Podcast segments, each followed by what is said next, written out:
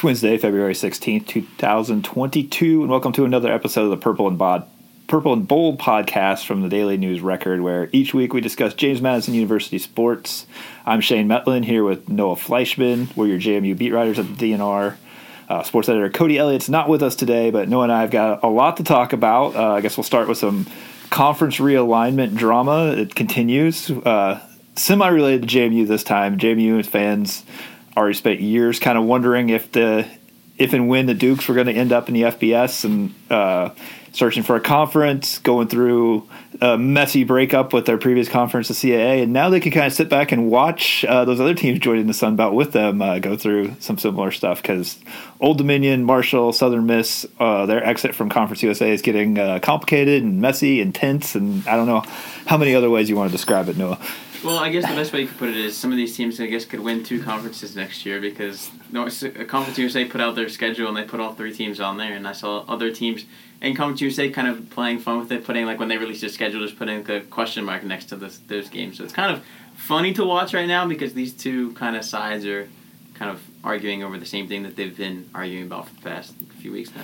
Yeah, and you mentioned that with the other teams putting out their conf- their uh, schedules. UAB was one that kind of had some fun with it. They they're not sticking with Conference USA either, so I think they're they're able to have some fun with it. But they know they've got some time before they go because they're waiting for the dominoes to fall in the Big Twelve um, before they head to the American. But Sunbelt wants to get going with what they have uh, this summer ahead of the 2022-23 school year and they're working really hard to get that done. But uh, Conference USA is not letting them go without a fight. It, it, it's it's it's sort of crazy. They put out that schedule with those teams on before anything was resolved, and kind of goes to show what uh, you know people at Marshall and ODU and places that said that they're just not even willing to sit down and talk this through with them. Um, so it, I can't imagine it not getting uglier as the Sun Belt has said they're putting out their schedule March 1st. That, that's their date, and apparently that's the date they've put out the schedule for several years now. That's the date they've set.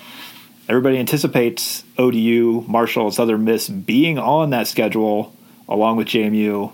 JMU uh, sources told me they're playing in the Sun Belt. They don't know for sure if it's going to be 11 or 14 teams in the league, but they're playing in the Sun Belt. So JMU fans can sit back and watch this with a little bit of a chuckle, not knowing they're not going through the drama this time, even though they've had their own with CAA and everything. But it, it, it's it's crazy. I don't think I've ever seen anything quite like this in college sports.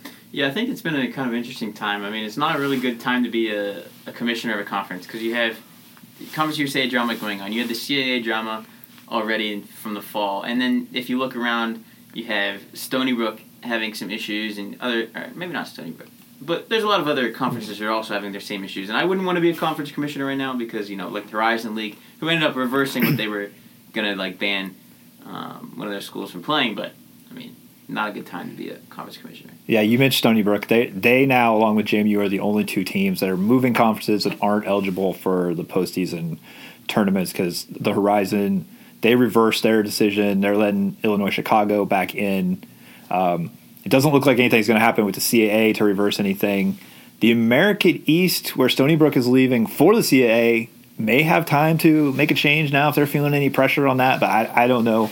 Uh, but I mean, I think you got to commend the Horizon League, even as uh, as as tense or uh, pointed as their statement about reversing that decision was towards uh, the University of Illinois Chicago uh, administration. They ultimately did something that helps out the athletes at those schools. So you got to you got to uh, give them a pat on the back for making the right decision.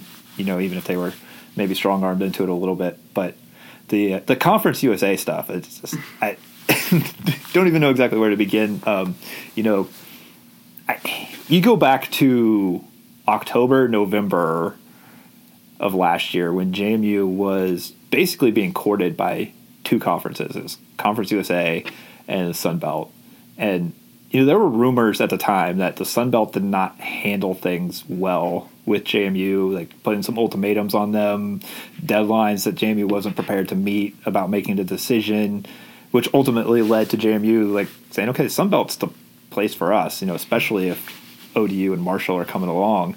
Um, this kind of just leads lends a lot of credence to those rumors that were happening at the time that you know you can see you know maybe the Sun Belt office isn't the, or the the excuse me Conference USA office isn't the easiest one to work with if you uh, see what's happening with them now and uh, putting out a full schedule with teams that don't intend on playing in their league next year.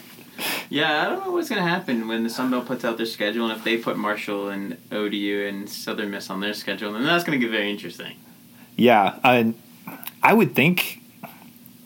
I don't know if things are going to get resolved in the next two weeks. I'm sure lawyers are making a lot of money right now, uh, get, racking up the billable hours into uh, all hours of the night at this point because there's a little bit of a deadline for these teams that are involved with the Sun Belt that want to have this released on March 1st, which is coming up faster than uh, it, it's hard, hard to believe we're almost already in March. But it will they be able to put out a schedule on time? I don't know because you would think they would want to have things resolved, but uh, the intentions for those three schools to play in the Sun Belt have been declared. Uh, the Sun Belt Commissioner Keith Gill, for for his part, you know, he's kind of keeping a low profile in this. He's deflecting questions about those three schools a little bit, and I know they they've got schedule alternatives ready to go. And I would think Conference USA has an alternative schedule without those three teams ready to go. But you know, they're really kind of putting their foot down by saying, "Hey, no, you know what? Uh, ODU, you're not playing JMU on Thanksgiving weekend. It's actually uh, going to be Louisiana Tech. Uh, that is not the plan for ODU. I can tell you that. Like in their offices, like they've not been planning on playing those games, and it's a, it, it's unlike anything I've ever seen. Just that that level of uh, contentiousness and you know putting things out there before anything is resolved is I haven't seen that before from a league office. No, but it puts it puts the Sun Belt in kind of a weird situation now because now you have Conference USA with their schedule out and they're kind of like you know we're not letting these schools leave. So now I mean Sun Belt's gonna have to kind of wait for the lawyers to, to figure out what the deal is because if they also say they're coming to us, then you're gonna have two conferences arguing together instead of three schools in one conference. So have three schools in two conferences, and that could get a little more messy. Yeah, so I don't know. Do you have a prediction on what we what we see? Do we see anything before March first? Maybe maybe the Sun Belt uh, delays putting out their schedule might be a prudent thing to do as opposed to Conference USA. Um, maybe it's all worked out by March 1st. I don't know. W- what would you predict ends up happening here this spring? I mean, when we talked to Keith Gill a few weeks ago when he came to JMU, and he, he sounded pretty confident that March 1st was going to happen, and that was even with those three schools in limbo, and now the limbo kind of got publicly put out there. So I think we'll have a thing situation resolved on March 1st. I don't know if that means the Sun Belt can at least release a schedule or like say here's when we're going to release a schedule and they get a better timetable on how long this thing's going to take. But if this thing takes I don't know till May, teams are trying to you know know what the schedule is, try to sell more tickets, and and that'll definitely help. But I don't know. I think we have an answer by March first, whether that's positive or negative for the Sun Belt, to be determined. But I think we'll have an answer. Yeah, and how much do you think this does matter for JMU? Because I mean, like I said, they can sit back and watch a little bit, but they they want to be playing ODU and Marshall, especially next year. Uh, those are those are the rivalries that kind of drove this whole thing. Um, you know, what do you think it means for JMU if it doesn't happen on time or on schedule the way they've anticipated 2022 going? I think JMU will still. I don't know because if you look at it like this, the geographic landscape of the Sun Belt would be kind of. It wouldn't really be that kind of JMU having to go down farther south rather than having two teams closer with ODU and Marshall, and then you have App State and Coastal Carolina, kind of all the closest schools. But I think that JMU would be pretty confident because even if these three schools can't come this year, they're coming in 2023. So it would be a one year thing if even if they didn't come over to the Sun Belt right away. Yeah, it, it could be a rough year, like just yeah. as far as travel goes. I mean, football is football. Um, playing a few more out of division games is not the end of the world for one year. But when but, you're baseball taking yeah, a bus to Louisiana or Yeah, yeah, or you know, like you end up, you know, chartering more flights to, you know, Texas and Louisiana and stuff for basketball games than you anticipated because, you know, you really thought you were going to have that full Eastern Division for these other sports. That that could be that could be a tough thing for even just a, a year, a school year. Um, so you know, I think it's going to be it's going to be a fight because you know if I had to predict something, you know, I I have my own like hesitations about how powerful ESPN's become in all of this and their ability to manipulate things. But ESPN wants these schools in the Sun Belt next year. Conference USA is working with far less powerful TV partners. So if I had to put money on one side to win this battle, I think I'd be the ones with sided with ESPN at this point. You know, and you know we've talked so much about ESPN being a bonus and a plus for JMU in this because their teams are going to be able to able to be seen on TV and on a, a more accessible streaming service. So it'll be interesting to see. Also, I guess maybe a network partner be able to uh, throw a little muscle around behind you know the schools, um, which you know a lot of these teams haven't really experienced in a while, being in Conference USA and CAA, were arguably arguably um, two of the conferences worst positioned as far as you know TV partners and media partners things have gone the last few years. So you're not a fan of FloSports. FloSports is it's fine in some ways, but I mean, we just I mean, this has been hashed out over and over again. But if you're offering a product and you're charging more than your competitors for less content, like it's not going to work out for you. Like you just you can't really uh, run your business that way. It, it's uh, yeah, like I said, ESPN has too much power in all of this, but if you're the CAA, you're not changing that with your stance on. You know, I, I commended them at the time for not you really just bending over for ESPN, but you know you're not going to win that fight. At some point, you got to do better than FloSports Sports uh, to make your stuff available to your fans, and you know, JMU finally is getting out of that situation.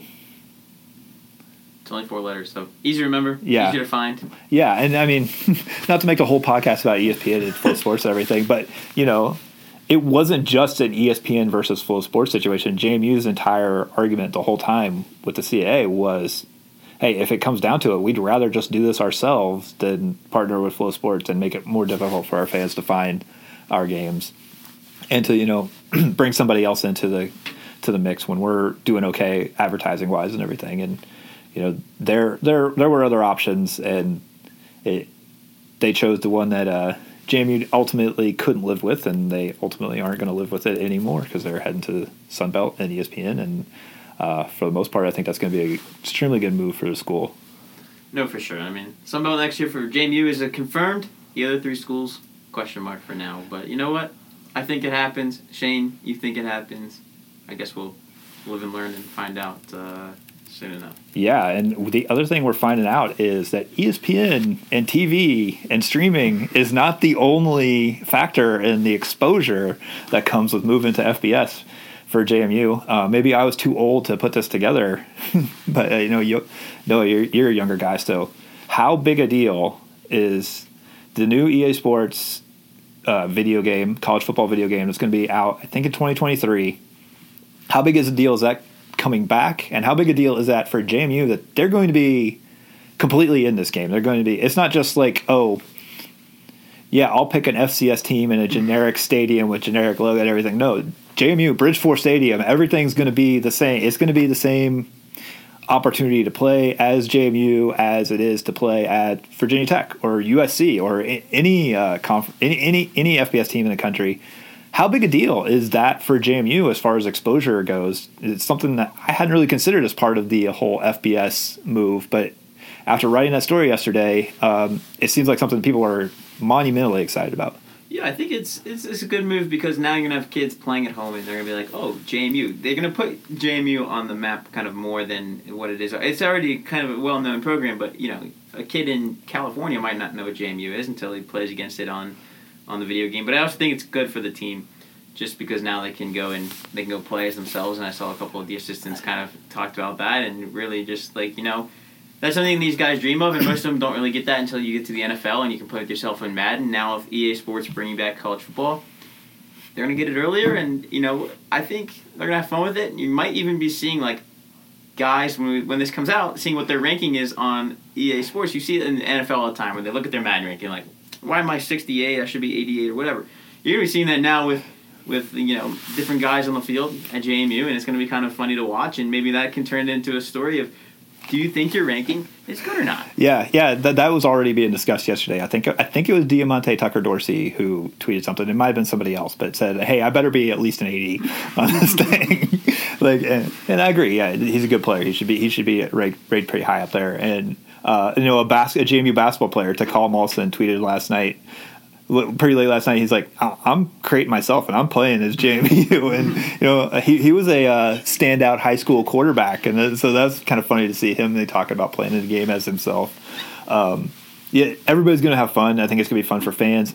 Every, everything else, but I also kind of wonder about you know just recruiting. You, you know, high school kids, middle school kids, they play this game. They're gonna grow up seeing JMU as one of the big time programs that's available, which wasn't the case you know, 10 years ago when people were playing this game.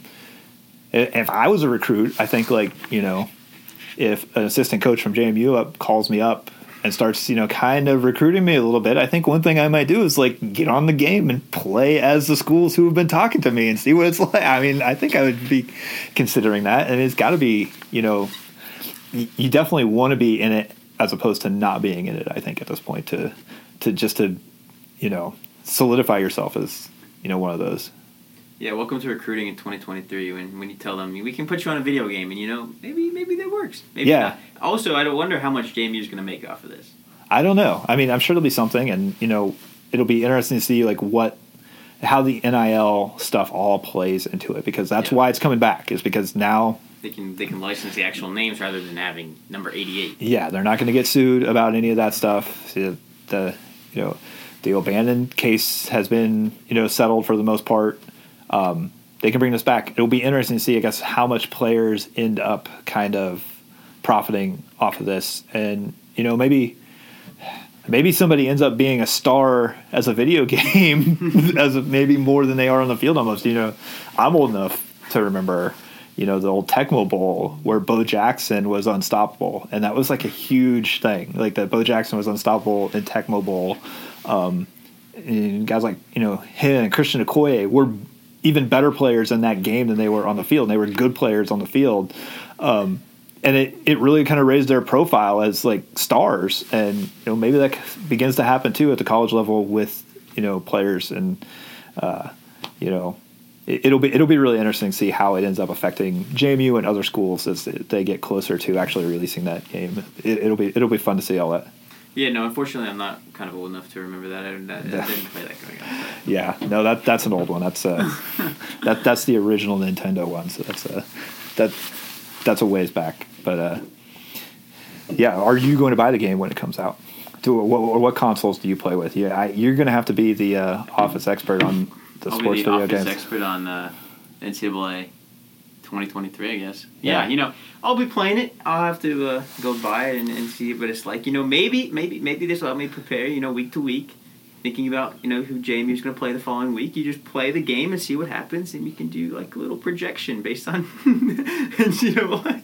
Yeah, and I yeah, I mean we could do that, and it'll be it'll be really interesting to see because you could go back to the heyday of that franchise, the EA NCAA franchises. Um, from back in the early 2000s. They had basketball games. They even had a baseball game, I think, for a year or two.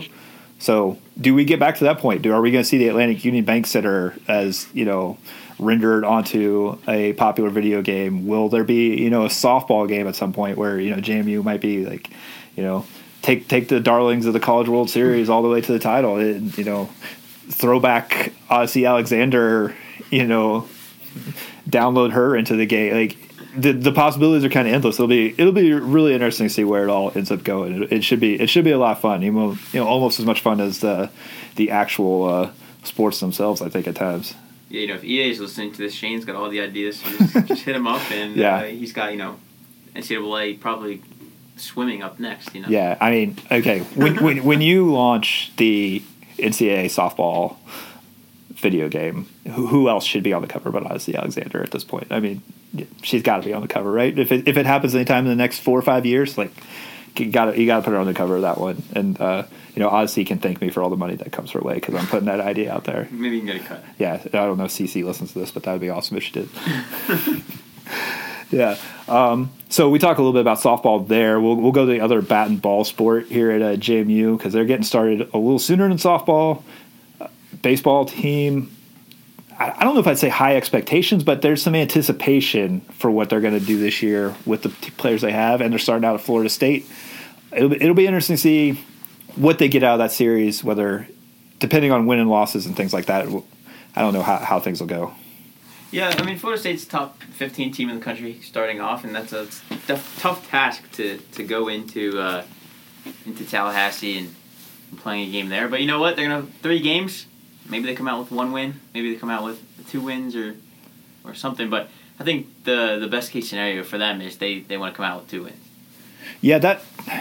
Yeah, if they could win the series, that would be huge. I mean, that's kind of what it comes down to in college baseball is you know winning those weekend series you know, especially um, especially when you take a look at the way they say we we we're all non-conference series this year. Like it doesn't really matter to that we're getting into CAA play at some point. It's all non-conference series for them, and you just want to win the two out of three as many times as you can for baseball, you know, and softball at this point. You know that that's the way it's going to work, and even even getting one, I think at Tallahassee would be huge. Oh, yeah. You know, just to see you know where things go. But um, you know, it, will be interesting to see how, how they do. Even even if they're just competitive, that'd be a good start to the season for them. I think you know if they if they're into games late.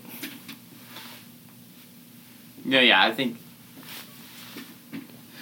Yeah, I don't know. Getting a little feedback here. Hopefully, we'll get our mics worked out. But before we uh, wrap up here, work on Noah's mic. But um, like I said, you know, if they can if they can get two or going back, we're getting we're getting kind of crazy here. trying to figure out figure out a mic If they can get one win in Tallahassee to start the year, I think that's a, a great start for JMU, and, and especially that it's a team that is only picked to finish fifth, I think, in the CAA, and I mean they have one of the top, maybe the top college prospect in the in the country with Chase DeLauter in center field, and they have a deep pitching staff this year. So I think one win is a good start. Two wins, I think they take, but I think one win or, and at least playing competitive in the other two and not getting blown out.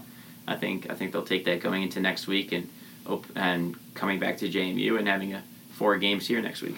Okay, so what do you want to see from them after Tallahassee? Because they could go 0 3 in that series, you know, oh, very, very easily, and it doesn't necessarily derail anything for them. It doesn't necessarily say anything negative about them what, what they have and what their ability to be competitive this year is. What, what do you want to see after that? If if they go one and two or zero oh and three in that series, beyond winning some games, what do you want to see from their from the baseball team here in the early goings, February, early March? No, I think the biggest thing to look at is how they're going to approach the starting pitching with using two starters eh, per game and seeing how that really works because they haven't really done that before. So they're going to take a starting pitcher, let him go through two times through the order, and then have another guy ready to go. And he's already been told, like going into the game, that he's going to be the second guy off the bench. So the first two guys on the mound already know that they're going to be playing, and then after that they throw it to the bullpen. But I think that's going to be like one of the biggest things to look at is seeing how effective that is and keeping your pitchers kind of more fresh and, and able to throw the ball better. Yeah, and you know, one thing I've wondered about that is I've seen that piggybacking type of style and you know especially low level minor leagues they'll, they'll, do that to make sure everybody gets the innings that they need and everything but what i'm curious about is you know he ike said you know we're going to do this they're going to go through the lineup twice does it totally go out the window if you have a bad first inning and they bat around or you know h- how do you handle it at that point because not everything's going to go according to plan in college baseball you're going to have some games where you just don't have it you're going to have some t- games where a team is just you know that much better than you. We, we might see that in Tallahassee this weekend. Who knows? Well, what do they do if you know you're midway through the second inning and the team's already gotten through the lineup twice? Like, does that throw everything out the window? Does that throw off that plan? I mean, he talked about the bullpen being pretty deep, so I think he's prepared for that to happen in a way, and, and knowing, I think he definitely wants a starter to get through at least like three or four innings, and kind of the first guy to let that second yeah. guy, you know, get loose. But I think a guy like Justin Showalter, an older pitcher, will get probably a little longer of a leash than maybe some of the younger guys that are going to be out there. But I definitely think that they're prepared for in a way, and especially since they have position players that really haven't pitched in the last couple of years now coming out of the bullpen as well. They they've got a lot of a lot of arms on the staff, so it should be interesting. I just think that if it's the second inning and they already went through it twice. Do do they let them go through three? I don't know, depending on I guess the pitch count and what the what the game looks like at that point. And the flip side of that is the opposite. What if you got a guy who's mowing them down, sitting them down in order? You get through four, five, six innings, and you know they're just now getting through the, the order the second time, yeah. and you got a guy who's pitching that well. You, you still sticking to that. You, you still doing it. I think early in the year, yes, you stick to it because the fact that they haven't thrown like JMU hasn't played the full schedule in two years, and so now they've got a long season. So I don't think I think if you see a pitcher next Wednesday against George Mason, if you see the starter go out there and throw five innings and two hits, I think they'll still take him out just because it's early in the year and they want to kind of build their arms up. But I think if you look at it later in the year and they realize like they can make a run for an at large bid, definitely I think they'll they'll they'll go with the guy that's hot at the time. But early in the year, I don't think maybe if it's like really throwing and it's like an older guy, but definitely if it's a younger pitcher, I think he would he would definitely come out earlier than that. Yeah, you, you've talked to Ikenberry. I haven't really talked to him about this, so I, that's why I'm kind of asking these questions. I'm, I'm pretty curious about like you know what happens when things don't go according to plan. Um, and obviously, the weekend we've talked about the weekend three game series, but you just mentioned playing a team like George Mason on a Wednesday. How, they're still the same thing. We got a midweek starter, and we got two midweek starters, and it's mm-hmm. these are our guys, and we're, we're still sticking to the piggyback thing. Yeah, so there's technically eight starting pitchers, is what he said. So you got the yeah. three on the weekend, which is Showalter, Donovan Burke, and Joe Joe Vogatsky on the weekend, and then I he didn't name who the Wednesday the midweek starter would be, but he's going with that approach every game because every game is basically the same thing for them since they can't make the CAA tournament this year. So yeah. he's going with it. And so next week they've got George Mason, then Fairleigh Dickinson on the weekend. So winnable games, even if they drop all three this weekend. Yeah, and uh, it'll be interesting to see, I guess, um, how he can use that pitching rotation then, you know, down the line as the season goes on. Say say you go with a you know Showalter on a Friday, and he plays really well. He pitches really well. He gets through his time without throwing a lot of pitches. Is he a bullpen guy the rest of the weekend potentially? If you like, you know, the, the pitch counts are low. I mean, that could go for anybody, but you know, just throwing his name out there, like, it seems like there's some flexibility, but it seems like it also like, um, you know, it, it's going to be really interesting to see they handle all that because it's it's not something you see at the college level a lot. Um, and like I said, can can you start to mix things up a little bit as season goes on? If you recognize this is like a really important series for us, as you know, mm-hmm. we look at our season. We're not playing the CAA tournament. This is you know a key series for us to do anything. How much do you kind of mix it up and you know, guys who are starters maybe can also come out of the bullpen and anything? I, I, I like I said, I haven't talked to Ikenberry about this. Like, I don't know, but it'll be interesting to see. I think how they end up using all these guys when you say you've got eight starting pitchers and maybe they don't pitch a lot in a given week. No, yeah, he was saying that he can mix and match based on the opponent. So you might see Showalter. Well, Showalter would be your Friday night starter, but then the guy that's the second pitcher could be the last week he could have thrown on Sunday as the second guy. So I think they're going to mix and match that, that second piece. Um, but they're really, I think, locked into those first three guys being the Friday, Saturday night starters and basically opening up those games and giving JMU a, a good start to the game and letting them get into a point to where they can win it. And I mean, they've got a tough schedule parts of the way. They've got Florida State this week. They've got two games at Tennessee later in the year. So they got some tough games coming up on the schedule, and then you go into CAA play after that. So I think it'll be interesting to watch, and we'll definitely see this weekend against a good Florida State team what what this pitching staff can is really made of. Yeah. All right. Before we wrap it up, I'll get you give me another prediction. Your prediction on JMU baseball is this a 25 win team, 30 win team, 35 win team? better than that. Like, what, what are you expecting from them this year? Well, if they want to make this into a tournament, they got to be a 41 team because they can't win the CAA tournament. But I think if they live up to potential and you have the best bat in college baseball in center field, I think they're a 30-ish win team, 35 wins. I think they can be on the bubble for the NCAA tournament if they can live, live up to their expectation. They have to win some of these big games, though. I think they have to take – maybe one game this weekend. Maybe they don't have to win the first week, but they definitely, if they don't, they're gonna have to win a game at Tennessee. You're gonna have to go into a place that's hard to win at and, and kind of build a resume there because it's it's baseball. It's a longer year than basketball. You definitely still need to kind of beat teams that are not Delaware or something like that. All right. Hey, well. Thanks, Noah. I think we can uh, wrap this one up today. That was the uh, Purple and Bold podcast with uh, Noah and Shane, no Cody today. I think he'll be back next week, and we'll talk uh, some softball. Probably get back to some basketball and stuff. But you know, seems like the football news and the conference news never ceases. So maybe we'll hear some more about Conference USA and the Sun Belt and everything between now and then. But for now, that's uh, that's Noah Fleischman. I'm Shane Mettlen, and that was the uh, Purple and Bold podcast. Thanks for listening.